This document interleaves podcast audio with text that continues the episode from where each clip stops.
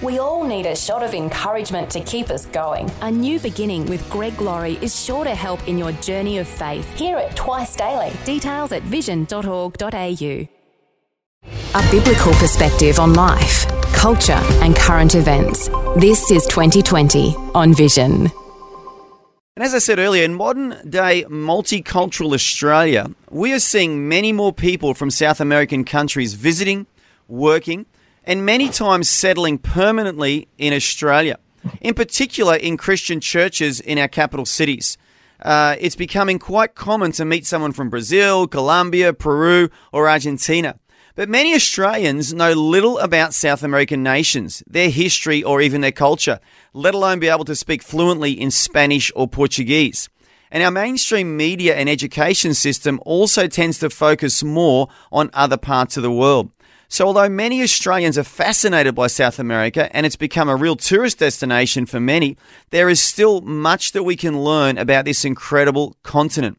And of course, the big story that our mainstream media and education system has not focused on is what God has been doing in South American nations, particularly in the last 100 years. Well, our special guest today is Giles Stevens. He's the son of a brigadier general in the British Army, a graduate of Oxford University, and as an ordained minister of the gospel, he's been an evangelist and a missionary based in Brazil for the last 15 years or so. And during his time in Brazil, he has also ministered in many other nations, some as far away as Europe and North America. And Giles is also part of one of Brazil's large and growing church movements, and he has a good handle on the state of things in Brazil and South America. Giles, welcome.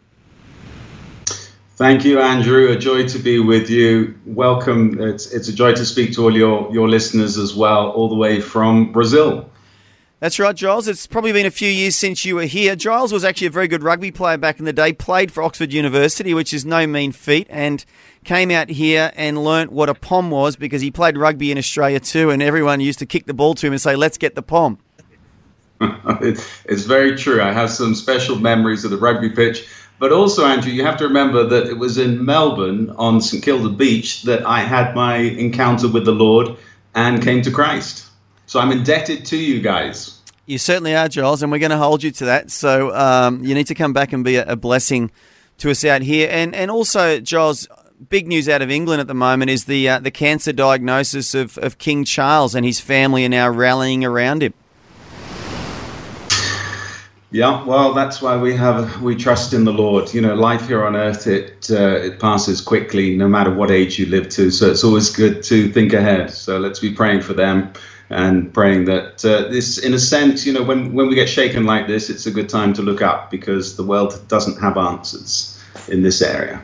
Absolutely, but but but Jesus does. And uh, but Giles, I want us to focus on South America. You are on the ground there. You've been there for many years now. And as I said in the introduction, many of us here in Australia we don't hear much about South America. Our media don't tend to focus on South America much but it's a it's a continent of 441 million people. That is a lot of people. Just remembering, Giles, we have 27 million in Australia. Uh, Brazil alone has 215 million people. Colombia, 52 million. Argentina, 45 million. Peru, 34 million. Venezuela, 32 million. There are a lot of people in South America, aren't there, Giles? Well, that's right. And remembering that all of the countries apart from Brazil speak Spanish, but uh, Portuguese spoken here in Brazil. And actually, if you update those numbers, Brazil is now up to about 240 million people. So there are more Brazilians and more Portuguese speakers in South America than all the other countries put together. So it's a big country. It's a big country, like like the United States minus Alaska, to give you an idea. It's huge. It's just a huge teeming massive humanity. And as I said in the introduction, Giles, when you were last in Australia, which was many years ago now, you probably maybe met no South Americans, but now there are so many South Americans migrating and, and settling in Australia. And I just thought it would be nice today to talk about South America, what's going on there, and, and maybe for some of our listeners to gain some understanding why they're meeting more and more South American people. So let's firstly talk about the economies in a broad sense of, of South America, Giles. What is going on economically there at the moment? Well, it's it's a mixed story to be honest, but um, certainly in Brazil in the last 20, 25 years, we've seen an extraordinary change, partly because of decent fiscal policies, financial policies, and and more stable governments. Uh, and so, I mean, I joke about it, but my wife comes from a small town where there was hardly a car. There was more horses and carts, and not a painted house when I first came here in the year 2000. Um, but now, really, you don't see any horses and carts. So that, that even shows you how far we've come. The cars everywhere, and and really, the private sector has thrived massively as soon as the governments allow people to do business. Um, but uh, I suppose the other side of the coin is we're constantly fighting here in Latin America against kind of very strong left wing uh, politics that often is very corrupt as well and stops the you know stops people from actually developing their own businesses. Taxes still remain very very high. So whilst South America or certainly Brazil has pulled itself up out of the quagmire, other nations around us have really gone from bad to worse. And of course, the classic example, one of the big examples, is Argentina. Um, you know, it's interesting, Andrew, that at the turn of the 20th century, in the early 1900s, there was a debate amongst intellectuals as to whether the USA or Argentina would be the next superpower. Such are the natural resources uh, in Argentina. But obviously, the US just took off, and Argentina really went from bad to worse, and it's been down in the dumps. Yeah. Another terrible example, of course, is Venezuela, which, if, if you don't know, has more oil reserves than any other nation in the whole world, including all the Middle Eastern ones, including Russia. And so this should be an economic powerhouse. But there are queues on the streets for bread and for petrol. Can you believe it? Yeah. And that's pure bad politics, bad ideology, bad government. Yeah, absolutely. And I think Argentina, like you said, I remember back in the 70s even, it was like a European nation. It was blessed, it was prosperous, the people were happy. But today, I think Argentina has the second highest inflation rate in the world, and two in five people in Argentina basically live in poverty. It's so sad, isn't it? Really is. And if you visit it, you know, it's just sort of really run down. It looks like nothing's had a paint job for decades, and carpets need to be changed, and cars are so old and rattly. So it's sad because the potential there is enormous. And who knows, that may, may change now with recent events. Yeah, well, well oh, let's talk about uh, Argentina. So we have a new president there. Uh, he's a, he seems very likable. Well, to me, does anyway. He, he used to play covers for the Rolling Stones. I think he had a his own band. They played Rolling Stones covers. He's got that sort of uh, rock star hairstyle, and he's he's talking a big talk, isn't he? He wants to change things and get rid of a lot of the corruption and, and remove big government from their society. So, what are the people in Brazil saying about him? Well, we're kind of looking over the border and we're kind of thankful actually because most governments down here in Latin America are left wing governments, very socialist governments, and that, that has really kind of stopped, as I said, countries from thriving and corruption has been rife and net, um, you know, it's it's all been very in family. And so it's been difficult to break the hold. Now, with his coming to power in Argentina, it's been a, a great, great breakthrough. And it's, a, let's hope, a real promising you know, new start for Argentina. Brazil, we had Bolsonaro in power, who again freed up a lot of the markets and so forth, and a lot of Brazilians really prospered under him. But uh, now we currently have a left wing president who's a very strong socialist, so that's causing lots of international investors worry about you know putting money into a country like ours, and uh, so but you know, it, hopefully these things have a knock-on effect, and uh, you know, it's not a black and white story of left and right and so forth. There's a, there's a lot more complex than that. But to be honest, you know, I'm just so thankful living down here for the Argentinians, you know, and, and, and hopeful for them because I've seen how much they've suffered of recent decades. It'd be lovely to see them come out of that and and uh, be better off in general. Yeah, it would. And and I guess the knock-on effect, Giles, from these struggling economies is that crime increases and – you know, here in, in the city I live in, in called, it's called Brisbane in Australia, you know, I've met Colombians, Peruvians, Venezuelans, uh, uh, people from Ecuador and, and Brazil, of course, and, and a common theme I hear from these people is that things like kidnappings are becoming more common, crimes increasing, and that's actually the motive for a lot of these people. Some of them are young professionals, some of the brightest minds in these nations are moving to Australia and other nations to get away from the crime. It's very sad because it's a, it's a drain of their intellectual resources, isn't it, as these professionals move overseas? Yeah, I mean, it's again strange being a, a foreigner living here. When I meet uh, other other professional people who live in the same community as I do, they often look at me and say, "What are you doing here? We all want to be where you come from." You know, whether it's the UK or Australia or one of the developed countries, they think I've gone completely against the grain. And I say to them, "Well, to be honest, if it, if I was looking for a better lifestyle, I wouldn't be here. I'm here for other reasons. Let's say higher callings." Um, but really anybody who's got an education, you know, got a professional career, they dream of going to live and work in another nation. And it's not that Brazil and other South American countries don't have our glories. We really do. And life can be really, really good here. But when you look at sort of healthcare and security, safety on the streets, as you say, you know, homicide rates, uh, problems with the infrastructure, a lot of lot of death toll on the roads because of very poor uh, upkeep, and other things like that, and education. You know, if, if you've got if if you're wanting a better life for you and your family, then if there's a chance to move overseas, a lot of people grab them. Yeah, absolutely. But you know, it, it, it's not a great story, not a great picture, Giles. But there is good things happening in South America, and we're going to focus on that in the next sort of uh, part of our, our conversation today, and that is what God is doing. We are talking with Giles Stevens in Brazil right now. He's an English gentleman, an Oxford University graduate, the son of a brigadier general in the British Army. One of those young Englishmen who would have typically gone straight into the corporate life and just worked for large, successful companies all around the world. I think his first posting was in Hong Kong but he came to Australia uh, to play rugby or on a trip or something, and he got saved in Australia. His life was radically turned around. He's now minister of the gospel, preaching the gospel all over the world, including in Brazil, where he lives, and other parts of South America. Giles, welcome back. Thank you. A joy to to see you, Andrew. Joy to be with you on this show. You and I go back actually many years now, so it's great to see you in your element down in Brisbane, Australia we do go back many years, Giles, and I do remember one thing about you is you were a very good sportsman. You're a very good rugby player. But we played rugby together, and you were was yeah one of the best players I've played with. But I couldn't even beat you in ping pong. That's what I remember. I couldn't beat you in anything. That's when I was playing with my left hand. That's right.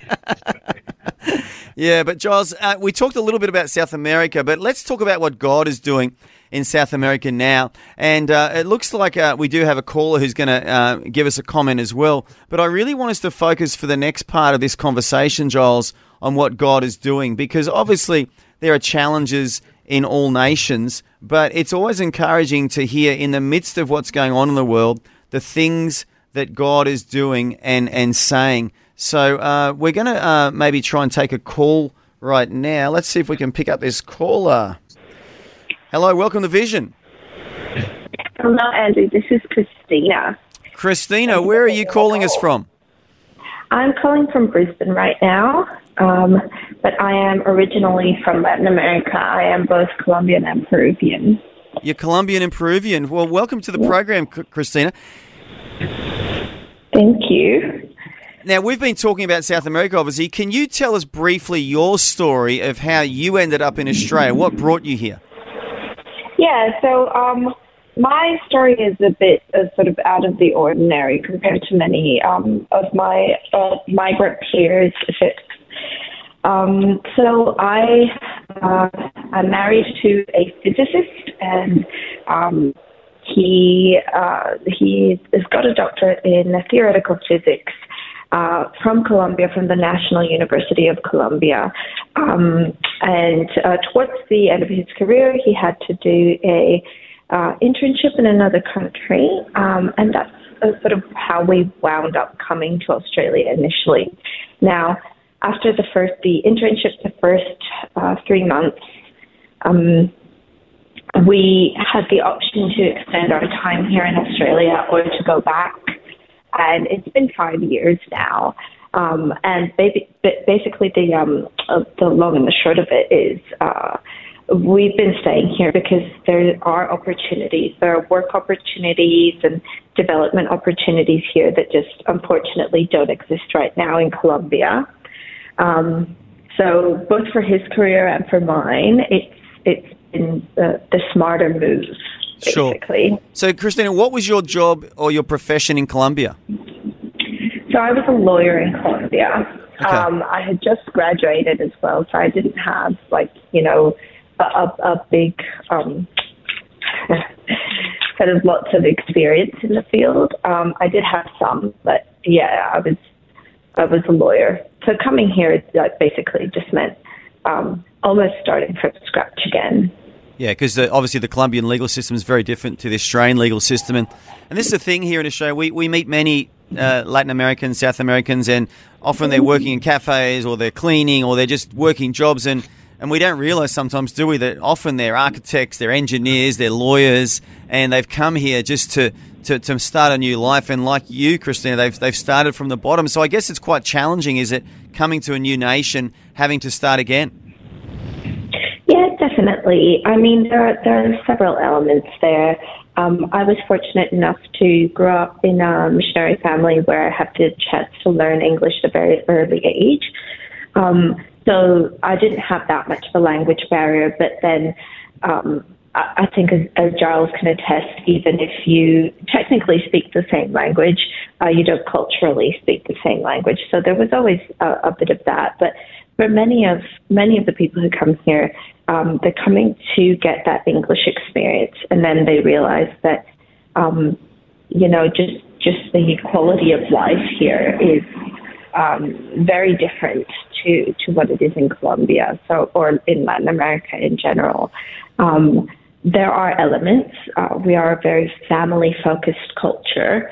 Um, and we just we, we do sacrifice a lot of that coming here um, or, or establishing ourselves anywhere outside of like you know home basically. Um, but uh, yeah it, it, it does require a lot of, of sacrifice but the bottom line tends to be you know um, there is an aspiration to work life balance and to a better quality of life here even if you're doing something that um, wouldn't give you a good quality of life in Colombia. So a lot yeah. of what you were saying, cleaning jobs and uh, cafe work and retail and hospitality, all of these um, positions that you know re- do require um, lots of different abilities are unfortunately not something that you could live comfortably off yeah, in yeah. Latin America. Yeah, um, amazing. Well, Christina, we, we do yeah. have to go to the news right now, but I just want to thank you so much for calling in today. And uh, we just hope and pray you and your husband just get established in Australia and that God continues to bless you on your journey in this new life and in this new nation. Thank you. Amen. As a young person, I, I used to read and hear about revivals. I think there was a American evangelist called Tommy Hicks who went to Argentina back in the 50s. Uh, we heard about a, a real move of God in Colombia, probably in the 1990s. It sort of got a little bit of attention. But today, Giles, in 2024, I want to ask you, you know, what is the sense in your heart and other Christian leaders' hearts? Is there a sense that God is moving in South America?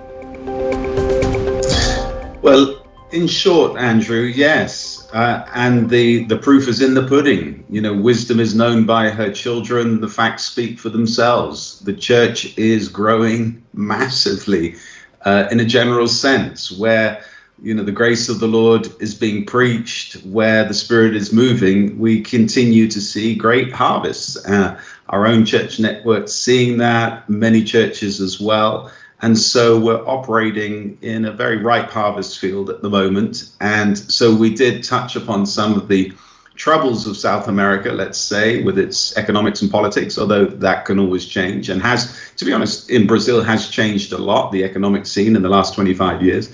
But um, the, the biggest story here, without a doubt, is heaven's story of so many people coming to faith, so many leaders being raised up, and so many churches being planted. And it's this is you know one of the regions of the world where we continue to see a great move of God. Yeah, Amen. And so you're in the nation of Brazil, which is, as you said, the most populated of the South American nations, 240 million people. Tell us, you know, as an overview of the nation, what do you see and hear that God is doing in Brazil? Well, I mean, I'll give you I'll give you a historical example, and then perhaps we can talk about what's going on really in the last couple of decades. But um, just so you understand, I mean, all of all of Latin America obviously was a, a colony or colonies of Spain and Portugal, and so with that came a Catholic inheritance, and so really that's what was here until uh, a little over a, a, hundred years ago when missionaries, Protestant missionaries, started coming down. And what that kicked off was, I suppose, something similar to what happened in the Reformation in Europe 500 years ago. But I remember, for example, I was up on a, in a city called Belém, which means Bethlehem, in on the Amazon River, and I went to the uh, museum to that was set up to track and trace the story of the Assemblies of God movement down here in Brazil. Two uh, Swedish missionaries came down here after the Azusa Street revival, where they caught the fire. They prayed, and they felt like the Lord saying to them, If you're wise men, go to Bethlehem. And then when they were praying in the spirit in heavenly tongues, somebody said to them, Sounds like you're talking Portuguese. And they put the two things together and tracked down a town in Brazil called Belém, meaning Bethlehem, and felt the Lord had called them to come down here. They took a boat down the east coast of the States, through the Caribbean, up the Amazon, into mosquito infested waters, dressed in their three piece suits, and started a little assembly. That was 111 years ago. I know because I was in the museum last year myself. Anyhow, to cut the story short, in 111 years, now they have nearly 28 million believers Man. in that ministry. so that's not bad for two young missionaries just, you know, moving on a word of God. And that's just one denomination. That's just one denomination of many. Well, that that's more than the population of Australia yeah. in, in one church yeah. movement in a little over 100 years. That's incredible. I don't think if the largest – corporation in the world tried a marketing strategy and a campaign and invested untold amounts of money, I don't think they could get a result like that. That's just remarkable, isn't it?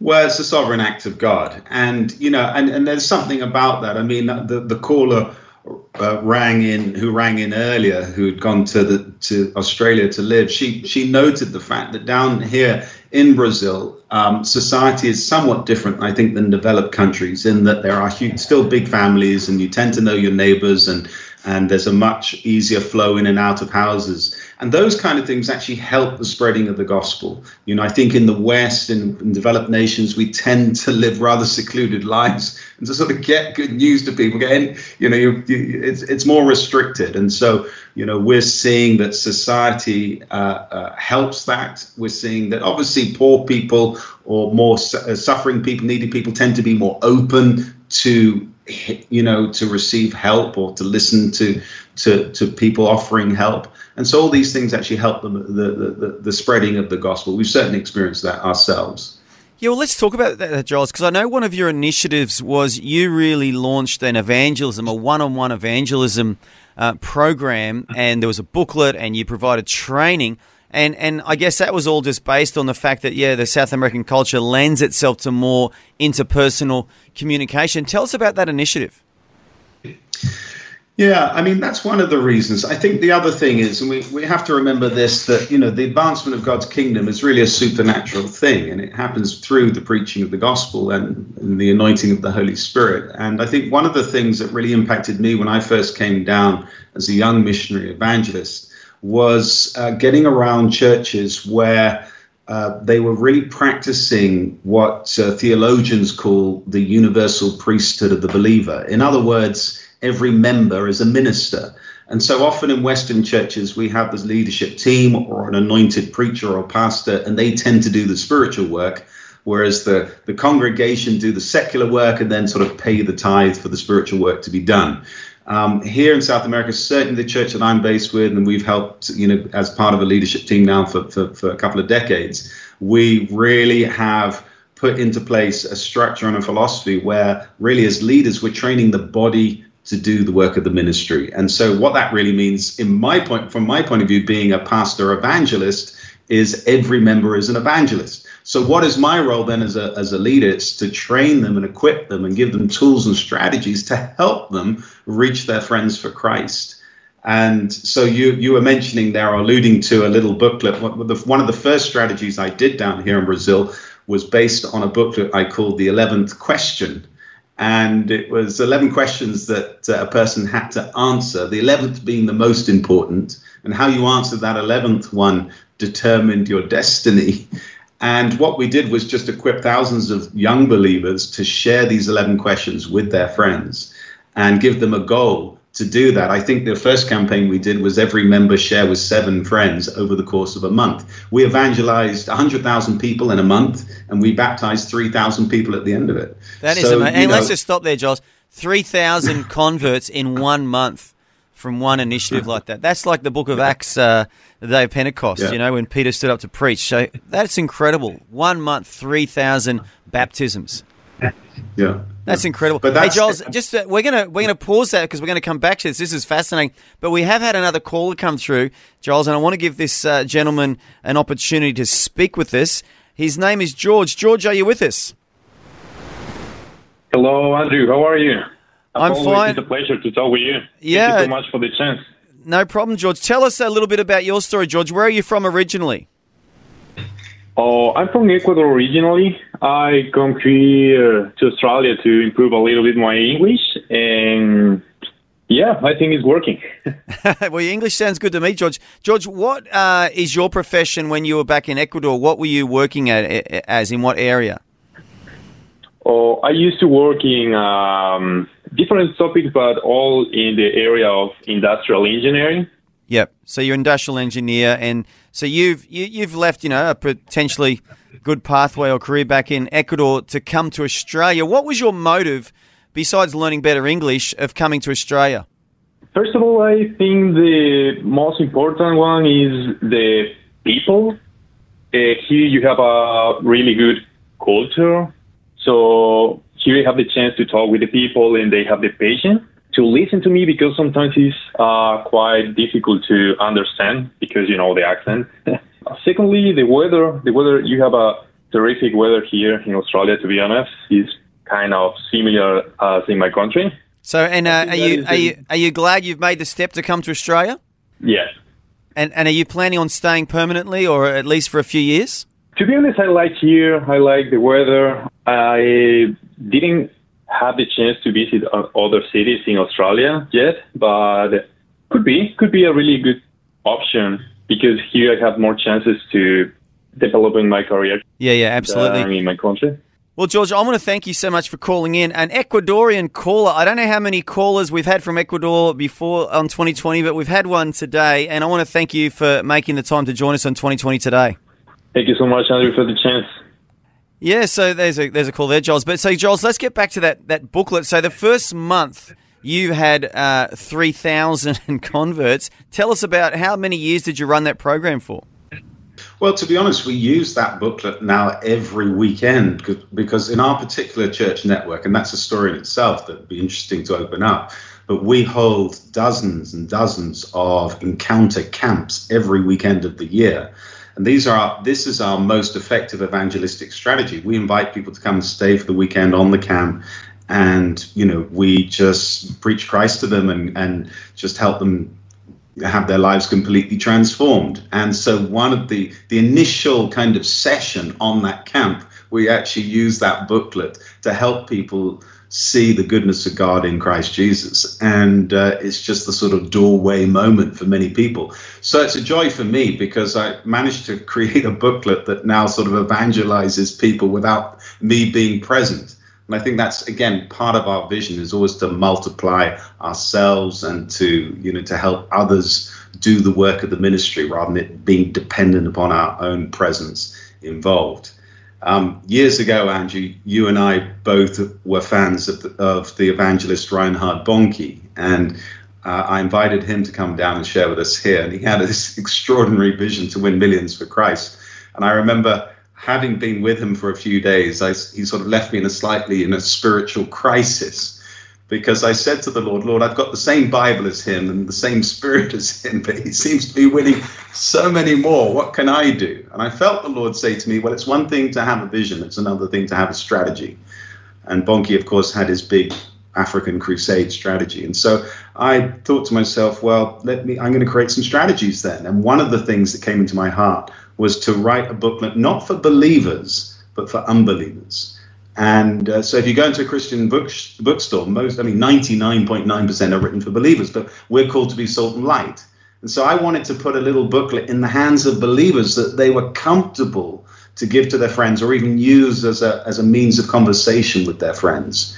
And as we know, you know, most, I mean, a born again believer will want to share his faith, but very often just doesn't know how to start the conversation or close the deal. But the booklet kind of helps them do that. And that's why I think it's been an effective strategy. So we use it 20 years later. We're still using it. We're still, still seeing a great fruit from it. Actually, I've, you know, having said that, I've created other materials too, uh, and perhaps let, let me say even, even more effective ones since then. I love that, Giles. And uh, you're obviously also doing your own, you know, face to face crusades, you call them, or gospel campaigns where you're preaching. What's the reception like in Brazil now? And in particular, what I really like to look for is young people. Are young people responding to the gospel in Brazil now? Very much so, very much so. And uh, you know, the I I've got four children who all either late teenagers or my oldest one is actually 21 now and they've all caught the fire and running in their own ministries. And and I think one of the the impacting things that we're seeing amongst youth it's one thing for me as a sort of dad figure to get up and preach to the crowds. And you know I think that's there's a high demand for that.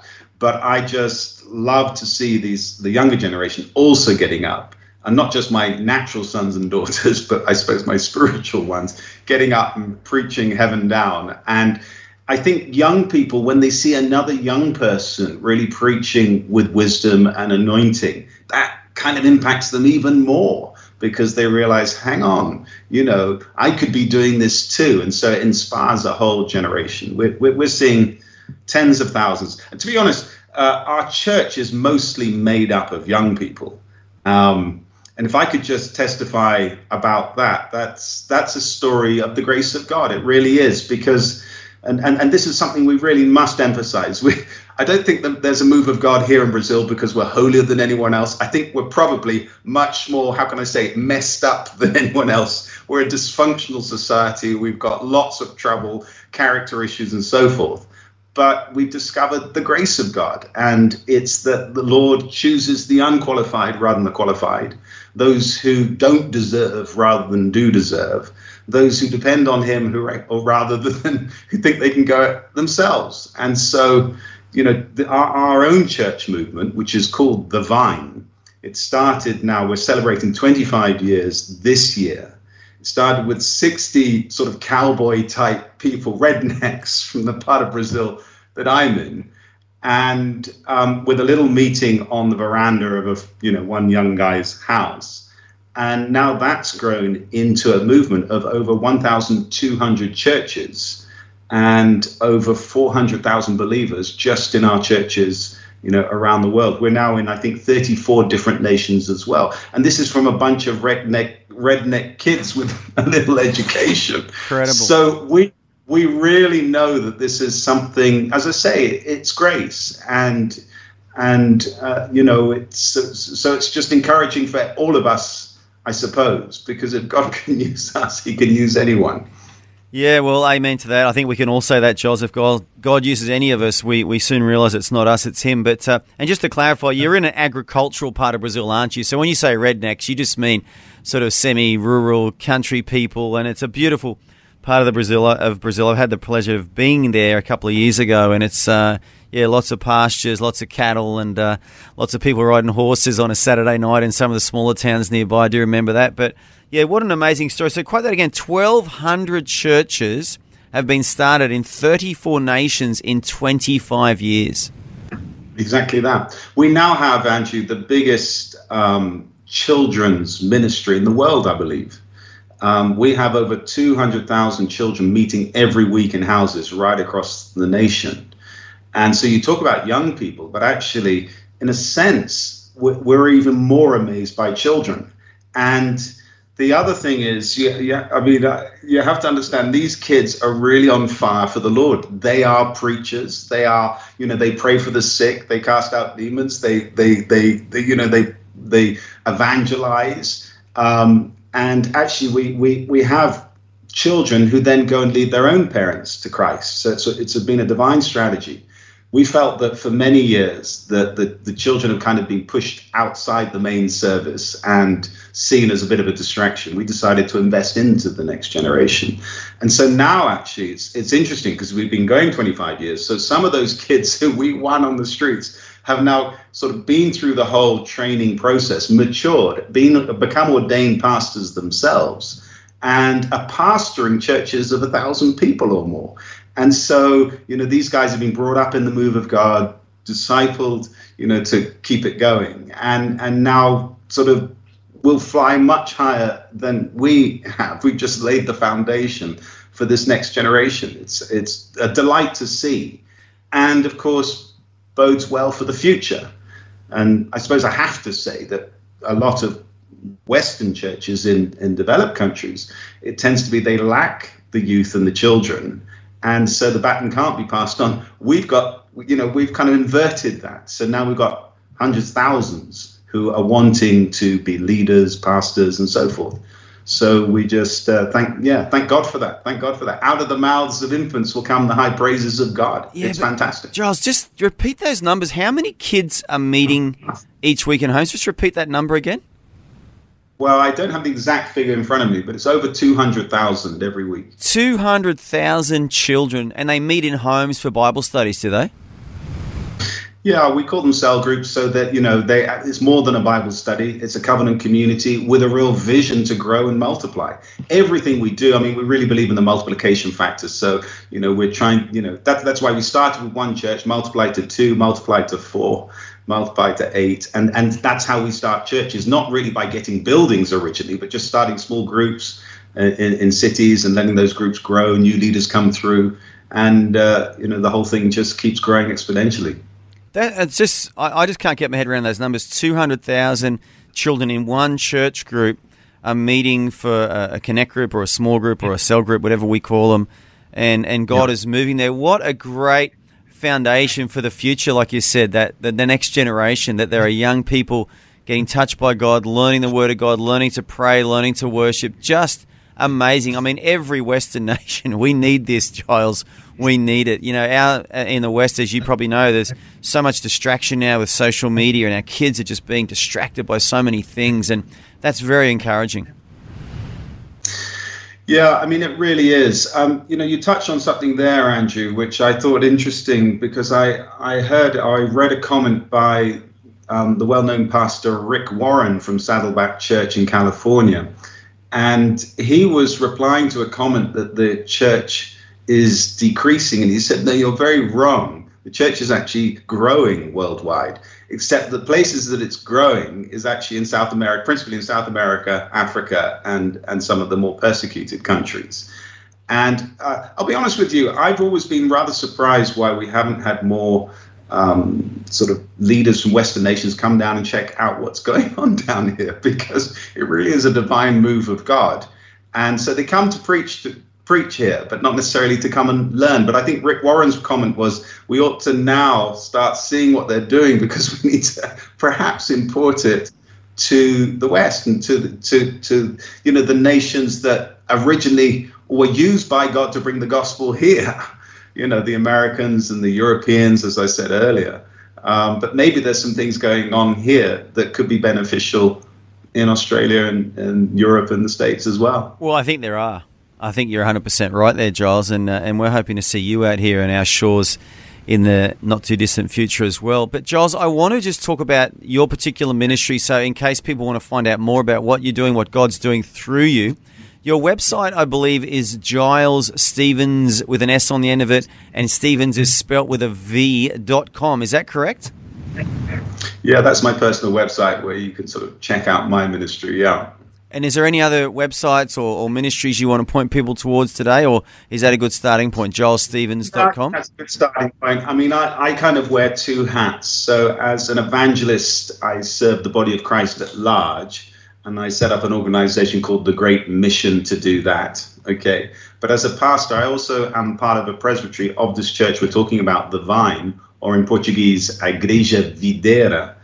And, um, you know, uh, uh, and so part of my time, or most of my time, I'm serving within that network because we've got so many churches and so many believers to train up and so many events to hold. Um, so I, I, have a pastoral hat. I sit as the kind of evangelist on that apostolic team. Um, but then again, as I said, I, I, minister outside because I just, you know, I think what we what we're experiencing is something to be shared. That's the glory of the body of Christ. We've got lots of different gifts, and we can learn and benefit from one another. Hmm, absolutely.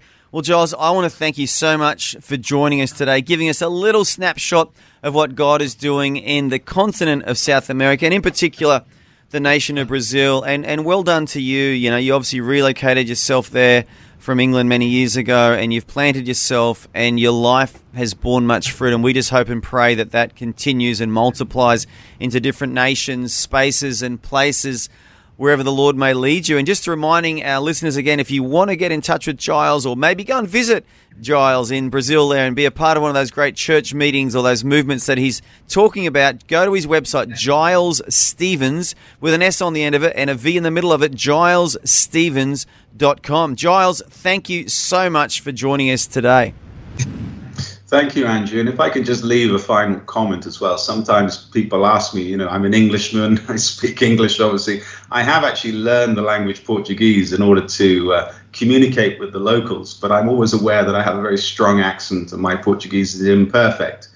And, uh, but people say to me, you know, what is it that really really converts people or leads people to Christ. And I said, well, it can't be my Portuguese because it's not that good. And I've often said this, and even you know to you who perhaps a listener might be wanting to preach in another language, or even a South American wanting to become a missionary in English-speaking lands. I said, don't worry about having a perfect uh, language from an academic point of view because it's not the human language that converts people so much as the what I call the language of grace. When people hear about the goodness of God, that despite everything, you know, He loves us, He's got great plans for us, He's not against us. You know, He He sent His Son so that we can have life, and that through His grace you can live a life without condemnation, with a glorious future. That's the thing that touches hearts, that changes lives, that draws people to Him, not by fear, but by by revealing his goodness. And of course, the scripture says it's the goodness of God that leads us to repentance or leads us to change our mind about the way we're living and come to him in the knowledge of his goodness. So be, I, I hope all your, your audience, your listeners are encouraged by, by our conversation today.